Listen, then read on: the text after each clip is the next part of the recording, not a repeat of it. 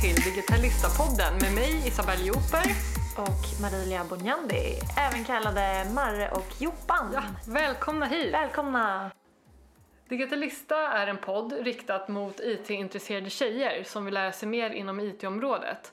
Syftet är att ge våra lyssnare ett verkligt perspektiv på området och slå hål på myter och förutfattade meningar. Så hur kom vi på idén med att skapa en podd? Jo, eh, det var så här att eh, för ett tag sedan så blev vi tillfrågade om att prata på ett event som heter Geek Girl Meetup. Eh, där tjejer och kvinnor inom IT och teknikbranschen samlas för att diskutera teknikens roll i samhället och framtida möjligheter. Och vår spontana första reaktion var shit, vad läskigt, vill vi verkligen göra det här, prata inför människor? Um, ja, men eh, vi tänkte att vi ska göra det här så vi peppade varandra och eh, samtidigt som vi höll på att re researcha ämnen och vad vi kunde ta upp i vår presentation så blev vi liksom mer taggade på det här och tänkte ja men vad tråkigt att, att vi inte ska kunna förmedla vår kunskap eh, efter den här själva presentationen.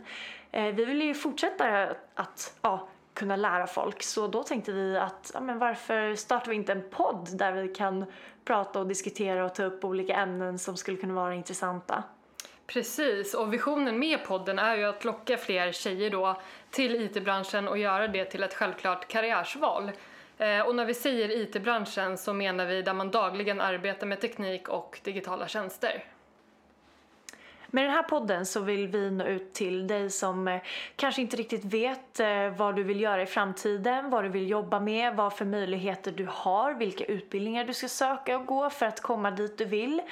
Eh, och vår drivkraft för det här är att vi själva känner att det är någonting som vi skulle vilja velat ha för några år sedan när vi stod inför vägskäl och skulle bestämma oss för eh, vad vi skulle plugga och vad vi skulle jobba.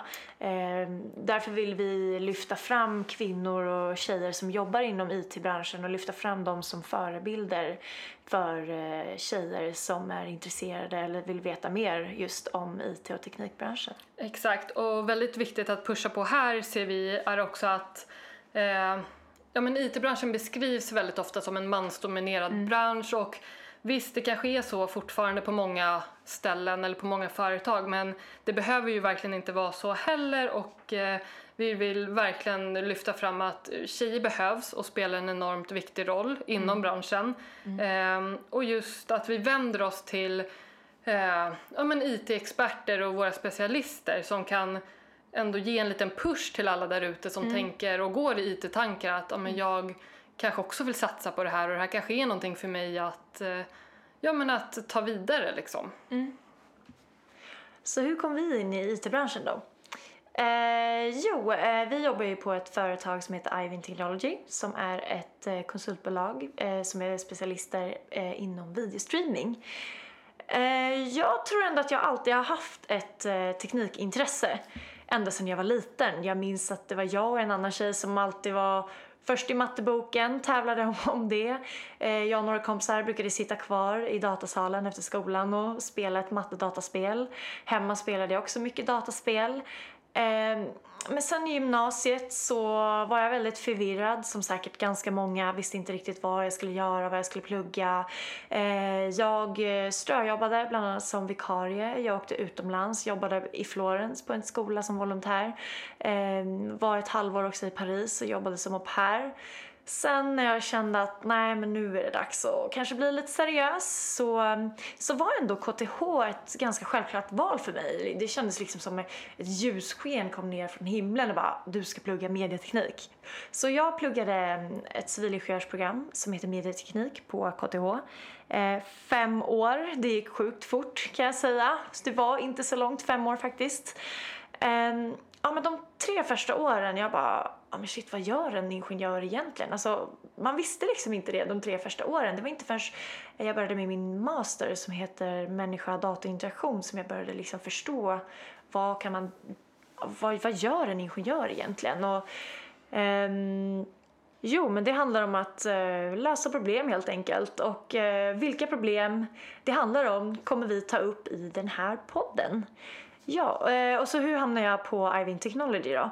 Eh, jo, det var under mitt sista år på KTH så skulle jag göra mitt eh, exjobb, mitt examensarbete som handlade om interaktiv videoreklam och hur den skulle kunna se ut inom en snar framtid. Eh, och sen fick jag jobb här och har jobbat sedan september och fått göra lite olika grejer. Eh, bland annat lite front-end eh, development eh, och gjort bland annat eh, videowebbspelare gjort hemsida och lite grafisk design bland annat. Och det känns, eh, känns väldigt bra att vara i en bransch som, där det händer väldigt mycket och eh, som har mycket potential för framtiden. Så hur hamnade du i IT-branschen då?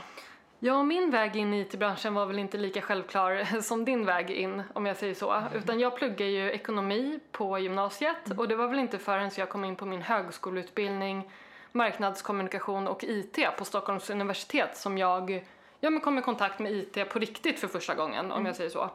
Ehm, och jag minns så väl att jag satt vid köksbordet och hade riktig ångest över att just plugga IT, för att jag visste ju ingenting om vad det var eller innebar. Mm. Jag trodde ju att man måste vara superbra på matte, du måste vara jätteteknisk och jag trodde att det bara är grabbar i princip som pluggar mm. en IT-utbildning. Um, men då, efter mycket om och men ska jag säga, så hämtade min farsa en tumstock i garaget och la ut på bordet framför mig där jag satt och sa ungefär att Isabel, du är 19 år gammal nu. Eh, det här är tre år av ditt liv som du kommer plugga. Mm. Liksom. Så att när du är 22, alltså vid 22 centimeter, då kommer du ha en examen och vara färdig. Så att det är bara att köra. Eh, och jag tog bra, hans råd. Bra visualisering. Ja men verkligen jättebra. Eh, så att jag tog hans råd. Jag pluggade tre år IT och eh, tog min examen i datasystemvetenskap. Mm. Eh, värt att nämna här är att jag gick liksom in för eh, ja, men tanken att ta examen i reklam PR för att mm. den här utbildningen var splittad så att du kunde välja antingen en examen i reklam PR eller i eh, datasystemvetenskap. Mm. Så att under de här tre åren så ändrade jag min uppfattning om att, ja men gud, IT, jag kan fortfarande vara så kreativ, som jag vill vara i mitt arbete.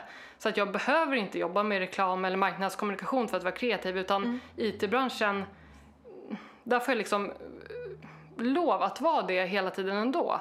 Mm. Eh, så att det var väl främst det som gjorde ja, men IT till det självklara valet för mig och i kombination med att mm.